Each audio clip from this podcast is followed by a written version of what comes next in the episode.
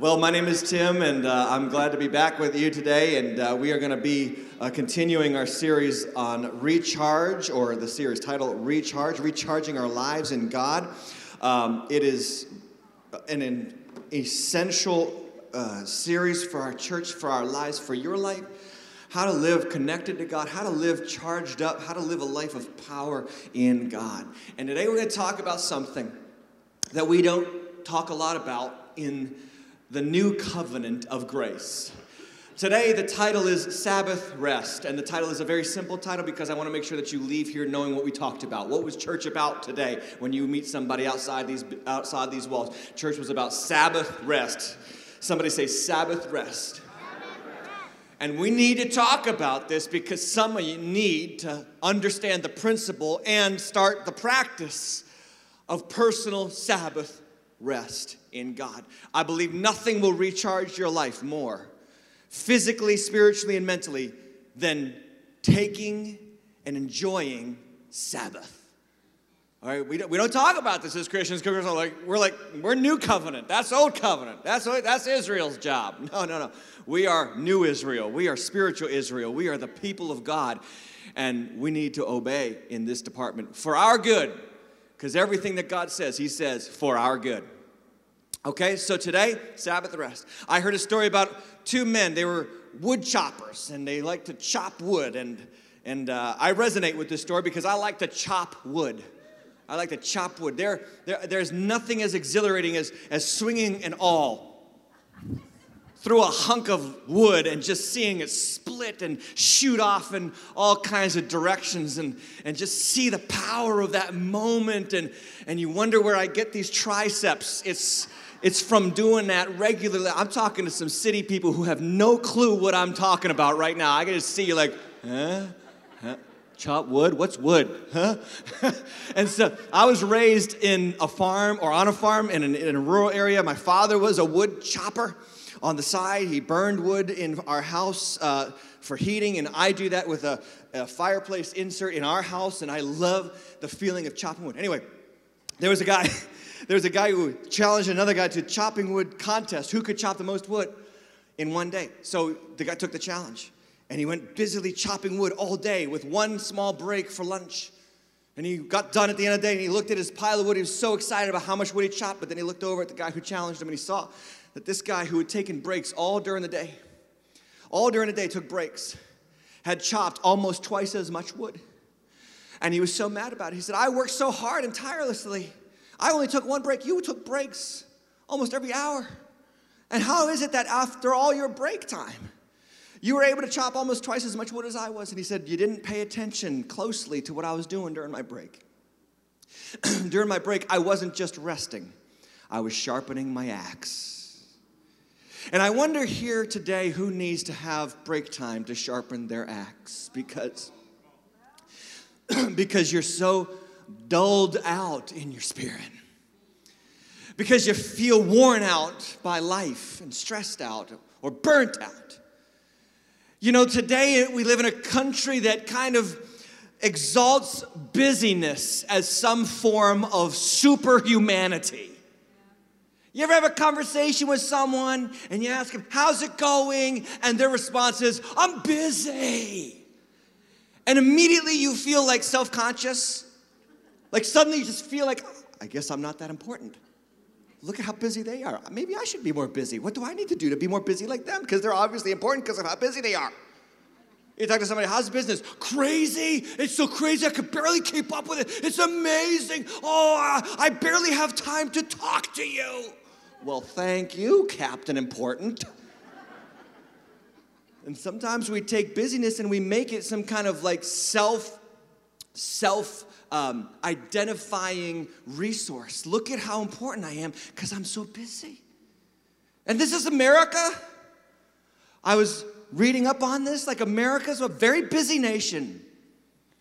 We, we are one of the few industrialized nations that have no laws on the book about scheduled days off outside of federal holidays, and some people, most people, work those too. And we don't even have any like laws about vacation time. The European Union mandates 20 vacation days a year, paid.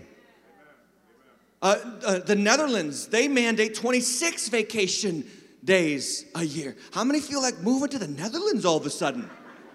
and I'm not telling you that we should write laws into the books about this because I, I, I, like less government, not more government. But I do think that when God says it, we got to pay attention. And God gave his people a day of rest. It's called the Sabbath that showed up in their schedule every seventh day. Every seventh day, God said, rest.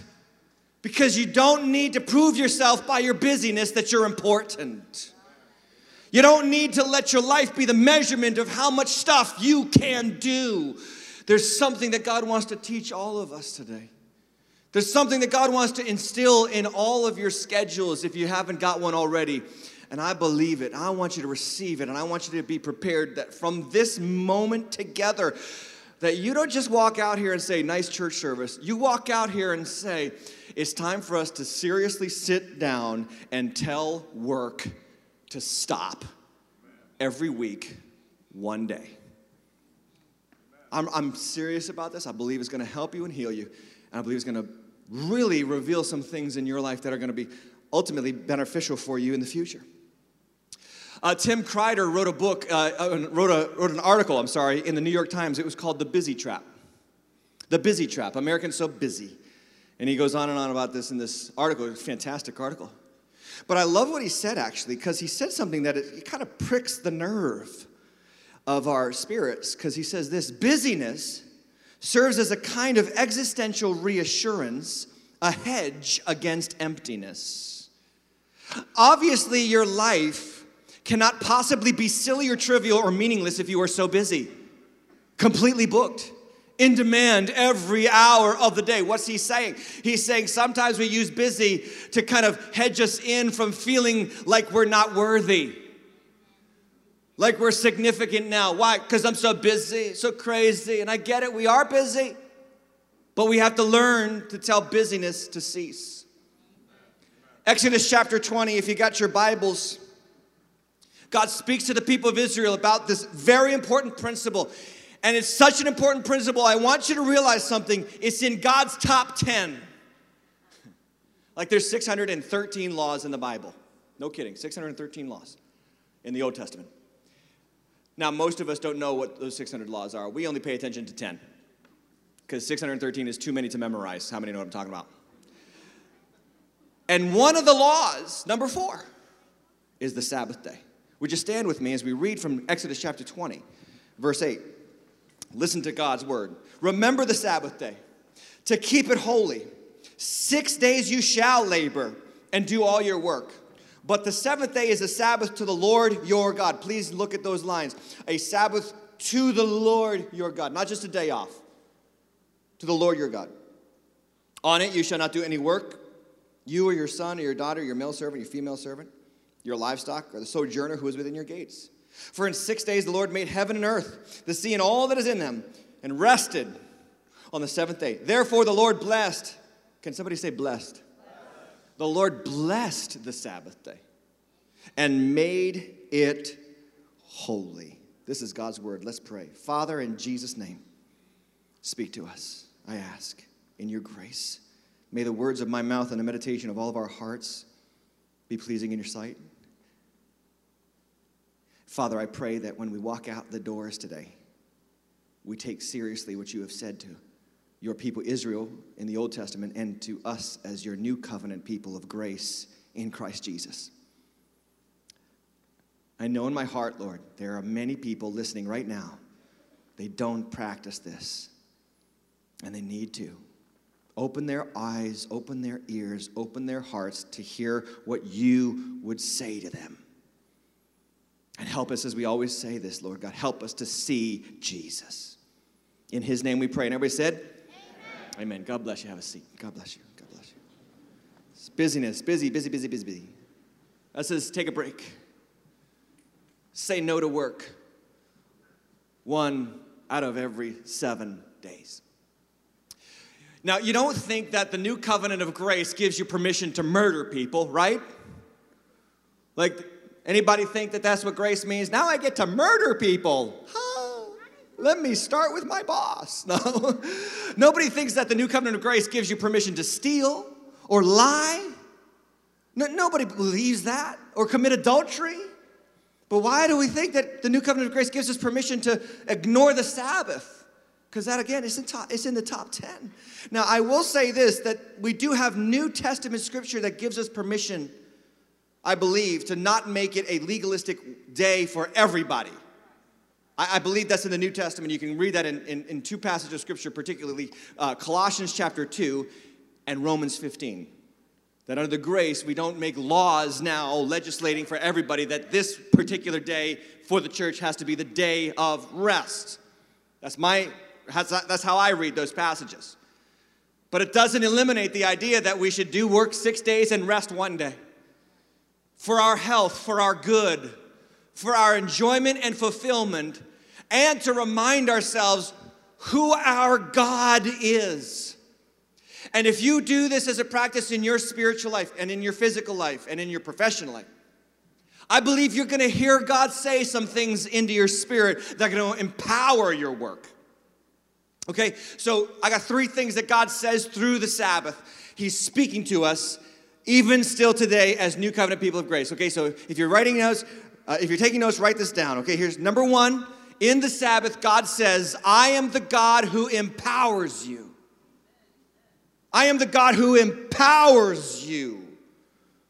That, that Israel had just come out of the land of Egypt, 400 years of slave labor. Work was their identity. Who are you? Slaves. What do you do? I slave away. For who? For my slave master. Everything about their identity was tied to what they were compelled to do. You know, it's not much different still to this day. People are slaves to something. Slaves to people's opinions, slaves to performance, slaves to earning more money so that I feel more significant, slave to my social media posts, slave to my followers, slave to my parents or my children or my wife or my significant other. And you work, work, work to make sure they are pleased with you. And what God does is He comes into that ish, into that um, that experience of slavery for His people, and He delivers them out of slavery, breaks the chains of slavery from off their neck and leads them into the wilderness and gives them 10 laws for their good and gives them a law about taking one day where they don't have to work anymore. To teach them a lesson to teach them a good one, a good lesson. I'm the God who empowers you. I'm not the God who enslaves you. I'm not like Pharaoh. I'm not like Egypt. And listen to me, some of you new covenant people, listen. God is not like Satan. He is not a slave master. He doesn't say things to tear you down, he says things to build you up. He doesn't criticize, he encourages. He doesn't tear down. He wants to empower your life. Now, the Bible says in verse 11 of Exodus chapter 20, after God says, Don't do any work on that day, look what it says in verse 11. Therefore, the Lord blessed the Sabbath day and made it holy. Two things that God, two things that God does with the Sabbath day, He blesses it. The word bless in Hebrew is barach. It means to endue with power, prosperity, longevity, and endurance. Power, prosperity, longevity, endurance. Say it with me. Power, prosperity, longevity, endurance. You didn't get it? So say it again. Power, prosperity, longevity, endurance. There's a day of the week that God has filled with those things. It's the Sabbath. And if you ignore it, you ignore the blessing. God wants to recharge you. How? Through a very practical reality rest. Rest recharges you. This is the physical why of the Sabbath, okay? I'm gonna give you a physical, spiritual, and ultimate why of the Sabbath. So write this down in your notes. The physical why of the Sabbath is physical recharge. It is a very simple thing that we have a very hard time doing. I was uh, reading up on this a lot this week. Some, some more information about how rest and idleness is actually one of the most healthy things you can give your body. Like we pump our bodies full of vitamins and we pump our vo- bodies full of water and food, but how about pumping your body full of rest? Here's what Tim Kreider says in that article, a little bit more about this from the New York Times. He says, Idleness is not just a vacation, an indulgence, or a vice. It is, an, it is, it is as indispensable to the brain as vitamin D is to the body. Without rest, our body is deprived, our brains are deprived of the rest we need, and we suffer mental affliction. Some people call that stress. You're stressed because you don't know how to rest. You're stressed because you think that the world revolves around you getting things done. And we do this from birth, don't we? We, we, we train people from birth in, um, in America that achievement equals approval from birth. raised three children. I saw myself do this. Like, as soon as they start doing the right thing, we praise them. Oh my gosh, he's standing. Yeah. He's saying a word. Whoa.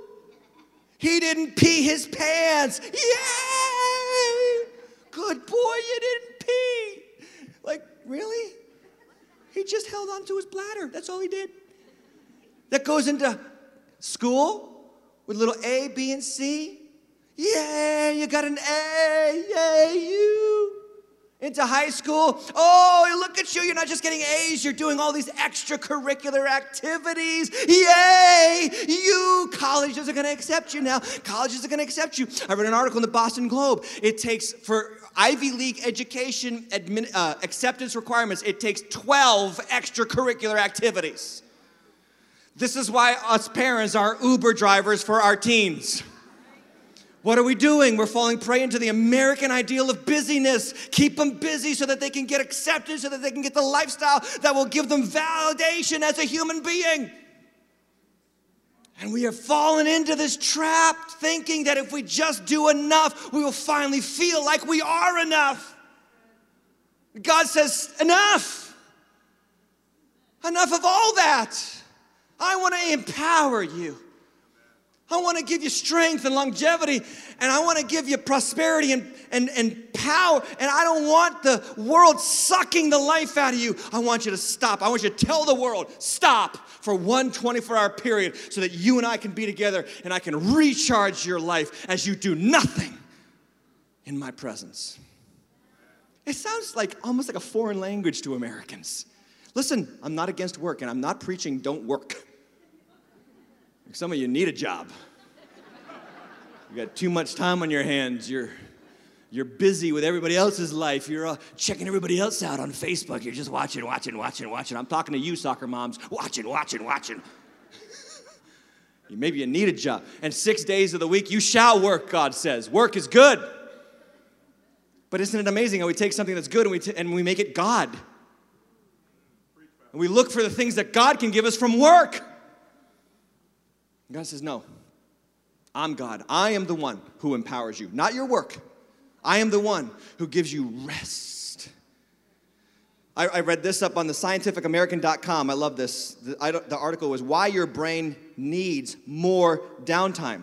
It says this uh, downtime replenishes the brain's stores of attention and motivation. It encourages productivity and creativity, and it is essential to achieve our highest levels of performance.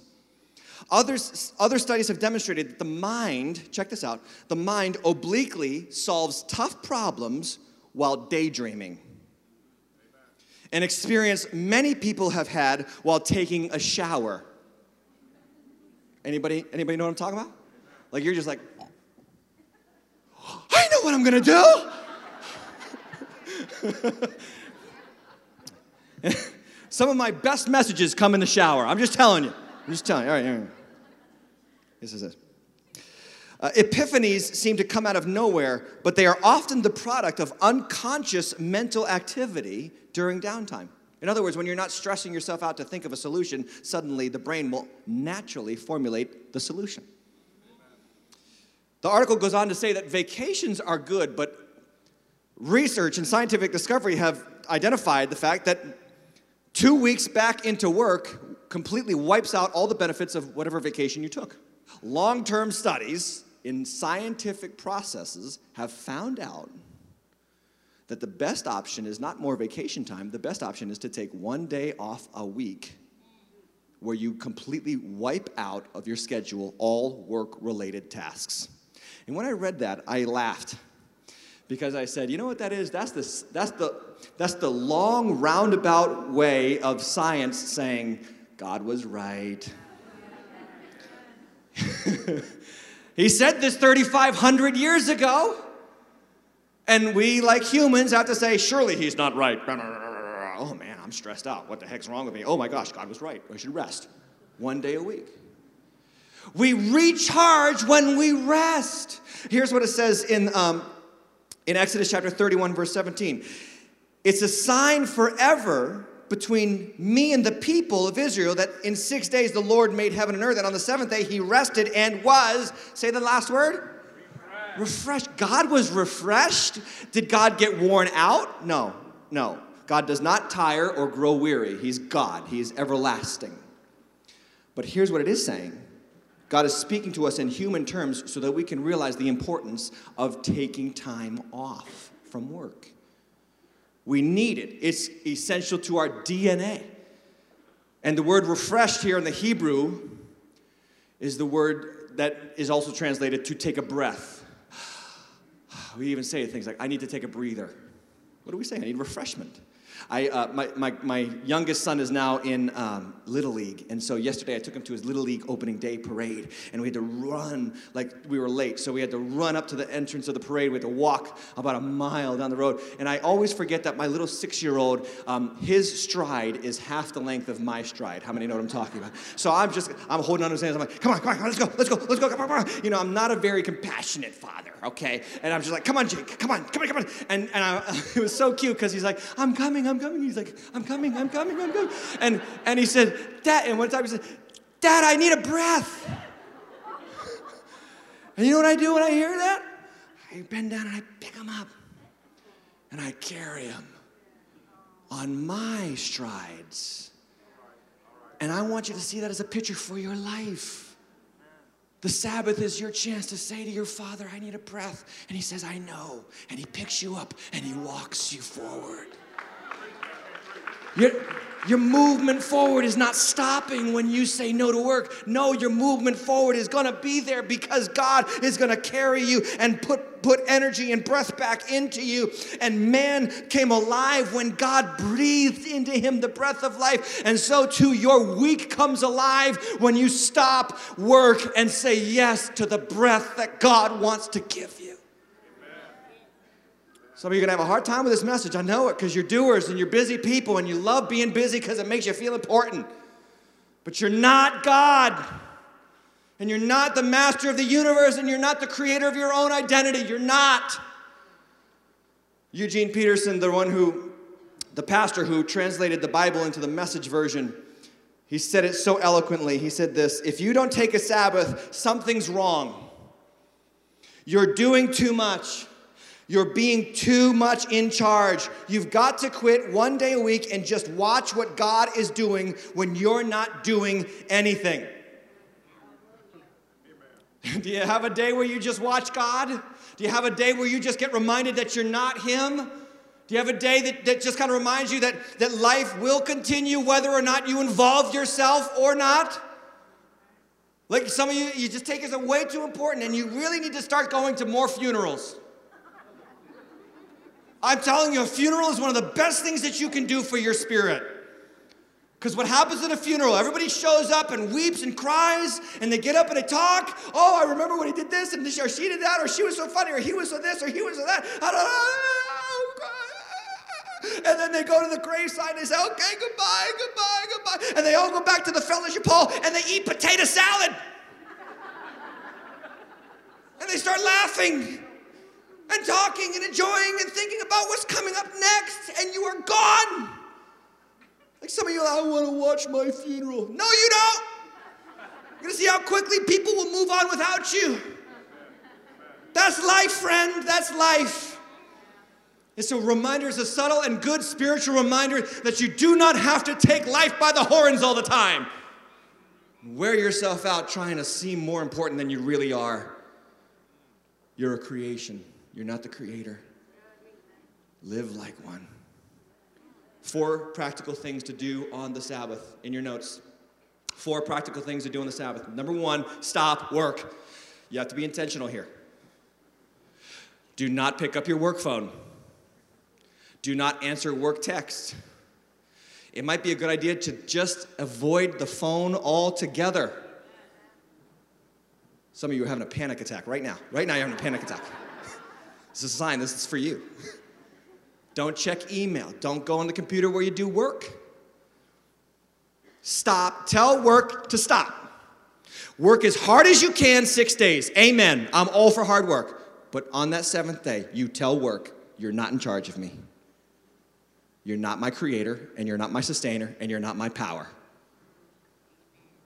Um, I have a day like this. It's Friday. I don't answer texts from anybody on staff.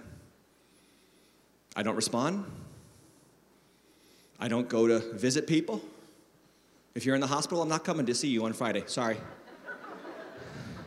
I mean, unless it's, you know. Well, let's just say if I come and see you on Friday, the doctor did not tell you everything. just telling you. If I show up, you should be like, oh my gosh! I, I, stop work. Second, enjoy rest. Some of you got to learn how to do this because it's, it's, you have to learn how to enjoy rest. When you're a kid, you enjoy being at rest, but so, for some reason, you lose that in the, in the rat race of getting the, the good life. And you stop and you forget how to enjoy doing nothing. You learn, you gotta relearn this. And I'm telling you, the older you get, the more your Sabbath will be precious to you. There was a, a, a, a Jewish rabbi who would instruct his children about how sweet rest was by waking by doing this with his children when they woke up the first thing he would do is give them a spoonful of honey on the sabbath a spoonful of honey so that they would taste the sweetness of rest with god first thing in the morning this should be a sweet thing for you should look forward to it. The longer I've been doing this job, the more I look forward to my Fridays. I used to, I used to hate Fridays because I, I want to get busy. I like doing what I do. I love my job. I want to do, do, do, do, do. And now I look forward to rest, rest, rest, rest, rest. Hallelujah. Enjoy it. Number three, delight yourself in something non work related. So, some of you, and this is going to sound funny hearing a preacher say this, some of you need to get golf clubs. Some of you need to get a tennis racket or running shoes, a hobby, a kite, and go out to a park and fly it. Let's go fly a kite up to the highest height. Anyway, on my Friday, I do two things. I play music because I got like this music hobby that I love. I have synthesizers and electronic music, and I just play around. I just play. Turn it really loud. I bug Cheryl. It's wonderful. Really loud electronic music. And the other thing that I do, I used to run, and then I, I, um, I figured out that I can't run because the impact hurt my knees and my feet too much. So I discovered rollerblades about five years ago. Yeah. yeah it took me 15 years to catch up with the rest of the culture. like every time I say that to somebody, they tell me, rollerblades are still a thing? Yes! And so I rollerblade and I go on this beautiful uh, path, this paved path behind my house, and I go five miles out. And the reason why I go five miles out is because five miles out, there's a Dunkin' Donuts. And if I if that Dunkin' Donuts wasn't five miles out, I wouldn't be getting as much exercise when I do that. You know? I'd be like dogging it. I'd be like, three miles is good, I'm coming back, you know? But it's just two more miles to Dunkin' Donuts. So I go and I get to Dunkin' Donuts and I, I buy my Dunkin' Donuts coffee and I sit there with my rollerblades and I just I look at the coffee. You ever just look at coffee? This is something you should do on your Sabbath. Just look at it. Thank you, God, for the coffee bean. It's a gift, right? and I just sip the coffee with my rollerblades. And then I get out and I go five miles back, and I feel the wind in my face, and I see the scenery, and I come back and I'm rested.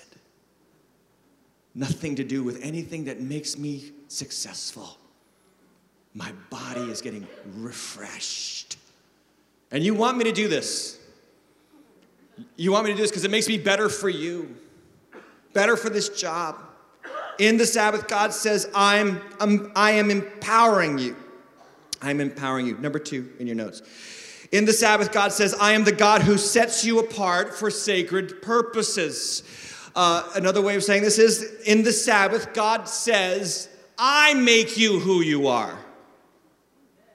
In the Sabbath, God says, I make you who you are. That means that your job does not make you who you are.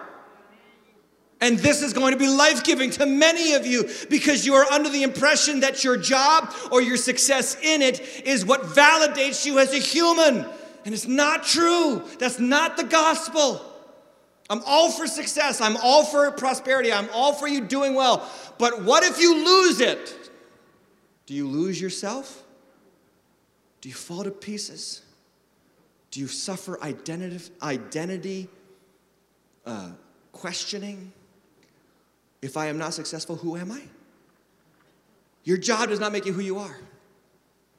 Now, it says in the text, in verse 13 of Exodus 31, there on your notes underneath that point, you are to speak to the people of Israel, God says to Moses, and he says, Above all, you shall keep my Sabbath. Above all, above all. This is so important. It is not secondary, it is not optional. Above all, you shall keep my Sabbaths, for it is a sign. A sign, yes, it's pointing to something. What? It's a sign between me and you throughout your generations that you may know that I, the Lord, sanctify you. Sanctify is a way of saying, God saying, I'm the one who makes you holy. I'm the one who makes you what I want you to be. I am, God says, not your job. Now, we fall into the job identity crisis, and we know it because as Americans, this is what we do. When we meet somebody new, what's the first two questions? What's your name? And what do you do? It's like identity. And as soon as they say what they do, we make a calculation as to how important they are. And, we th- and then we start to think about, well, what am I in relation to what they are? And obviously, this person now has more value because they went to that school, this school, or that, and they have initials after their name that they earned. And so they must be really important. And I guess I'm not that important. Or you're the other, you're the other person in that equation, and you're like, I am Dr. So and so, and I am the chief clinical physician of this and that hospital. Da, da, da, and we are making these calculations about value and validation on what someone performs. Identity and significance and all these things, they come from that. And it shouldn't be. Write this down in your notes. Please write it down. Beware the idol of achievement, because it's out there. It's huge especially in the church world, my business, my world, when I meet up with other pastors, oh, the achievement idol. How big is your church? How many people think you're important? Small church, small importance, big church, big dude, big importance, value, validation. What are we looking for? We are looking for something that we need validation. But we cannot put that need in the hands of our jobs. We have to put that need in the hands of the one who made us. And so when we take the rest day from work, we tell ourselves, I am not the sum total of my accomplishments. I am not defined by what I can achieve or accumulate. Who am I? I am the beloved son or daughter of a living God who loved me and gave himself for me. That's who I really am. Do you realize how freeing this is? That means that now I don't have to go to the job to make sure I make the grade or make the pay so that I feel like I'm important. No, at the cross 2,000 years ago, Jesus signed the deed of my importance with his own precious blood. And now I know I'm of infinite importance to an almighty God who loves me. Now I don't need people to approve of me. Now I don't need people to think I'm all that. Now I don't need my job to be everything for me. because God has made me who I am. And so I take one day, every seven days, I take one day and I say, enough work. I'm going to get back together with my father, my church family. If you can make the Sabbath Sunday, wonderful. I, th- I encourage that. But if you can't, you take another day where you, where you uh, delight yourself in something non work related. Oh, and number four, and I never gave you this. Back up in the notes. Number four, contemplate God. I never gave you, sorry. Contemplate God. And if you can make the Sabbath Sunday, then so be it. Do it. And remind yourself that you are who you are because of His grace and not your work. The spiritual why of Sabbath is to root our identity in what God has done and not what we can do. You see, see there in, in the text on your notes, Genesis 2 2. And on the seventh day, God finished his work. On the seventh day, God finished his work. What did he just get done doing? He made a perfect, harmonious world, and he made mankind, and then he said, I'm done. Man and God dwelling together in perfect harmony forever. That was the plan. Finished. And mankind was supposed to forever be identified with made in the image, made in the image of God, valued because I'm made in his image, filled with his breath. But sin comes in, doesn't it? Doesn't take too long. Chapter 3 Serpent shows up, deceives Eve. Eve hands it off to Adam. They both eat. They both immediately feel shame and guilt and fear. Shame and guilt and fear. And they hear God's voice and they run and they hide.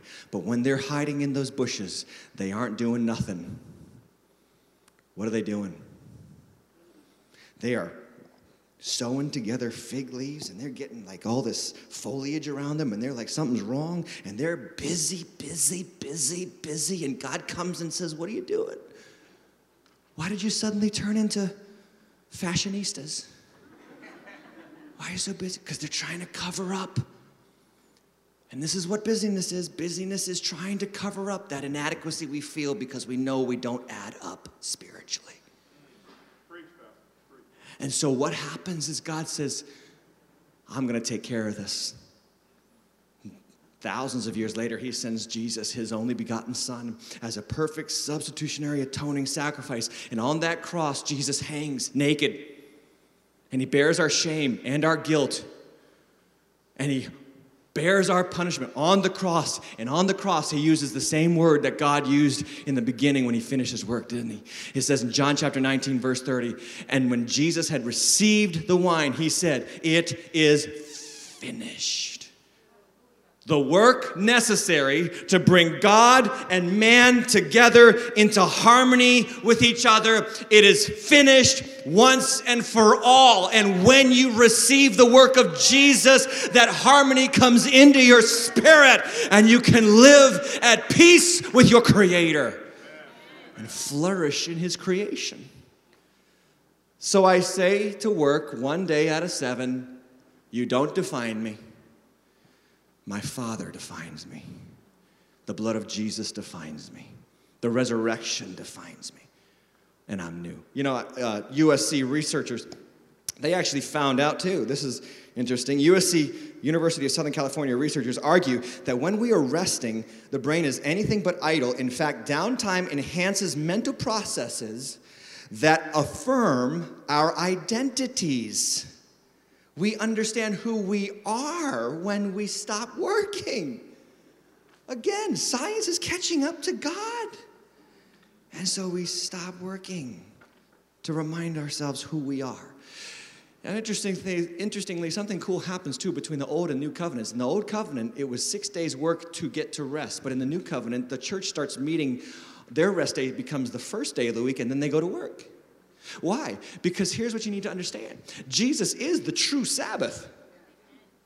And the old covenant was pointing to him, and the new covenant, we live from him.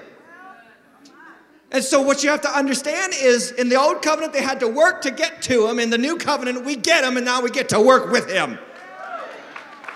And the rest that I have, the, the harmony, the peace, the wholeness that I have with God is finished forever at the cross.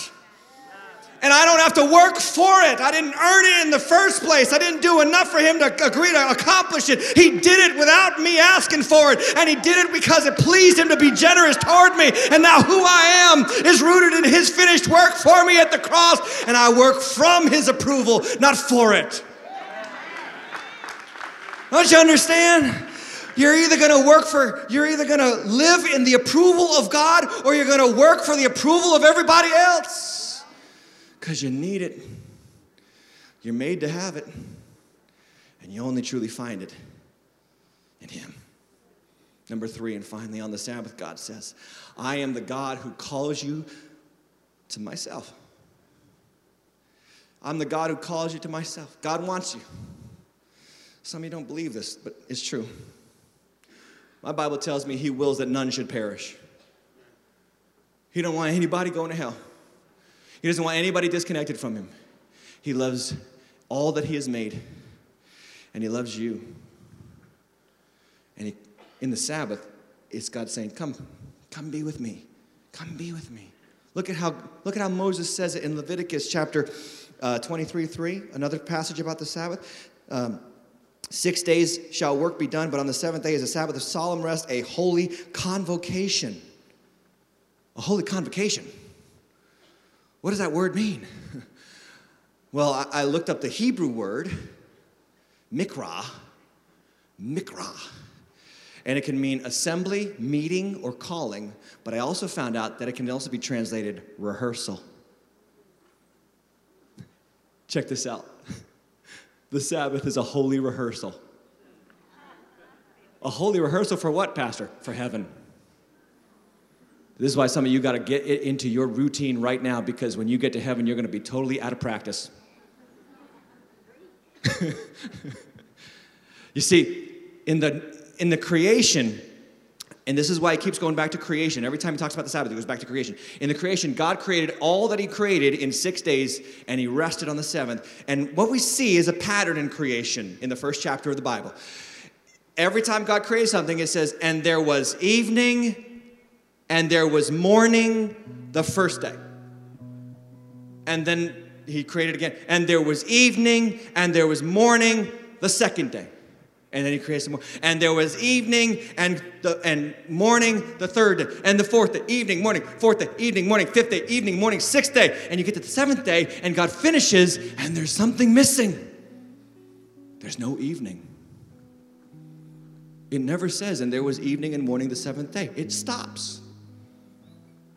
That's what we were supposed to have eternal, eternal sunshine in the Father's presence. And the Bible, you know, teaches us the whole story of redemption, sin, redemption. Jesus comes, fixes everything, puts it all back together, gives us the first fruits of, of eternal life in the Spirit and all this stuff. And then we get to the end of the Bible. And it says this Revelation 21, 22, this is how it all ends. And I saw no temple in the city, for his temple is the Lord God, the Almighty, and the Lamb. And the city has no need of sun or moon to shine on it, for the glory of God gives it light, and its lamp is the Lamb. In verse 25, he says, And there will be no night there. That's heaven. No night. You, you, know why, you know why we have night in this life? God's trying to teach us about something. There is a night, but the morning is coming. There is suffering, but there's joy on the way. There is trial, but there's going to be a testimony in the trial. You have to trust God through the dark seasons of your life because the sun is always going to come up the next morning because God is faithful. But there's coming a day when Jesus will return and set all the wrongs back to right again. And perfect harmony with God will not just be a spiritual reality, it'll be a true reality, a physical reality where we will dwell with God in eternal sunshine forever. No more nights, no more fear, no more pain, no more tears, no more suffering. The ultimate why of the Sabbath, in your notes, the ultimate why of the Sabbath is because you need to rehearse for heaven. Heaven is the home God wants you to come to. And every seventh day, you got to set this up. in your life so that you can say no to work. I got to remind myself of where I'm going. I got to remind myself that who I am is really because of what God has done. And I got to get the power of God in my life. I want to close this service with one of the most beautiful passages in the message translation of the Bible. is Jesus speaking to us about Him being the true pathway to Sabbath. Matthew chapter 11, verse 28. It's there on your nose, it's so beautiful. Are you tired? Worn out? Burned out on religion? Come to me. Get away with me, and you'll recover your life. I'll show you how to take a real rest. Walk with me, work with me. Watch how I do it. Learn the unforced rhythms of grace. I won't lay anything heavy or ill fitting on you. Keep company with me, and you'll learn how to live freely and lightly.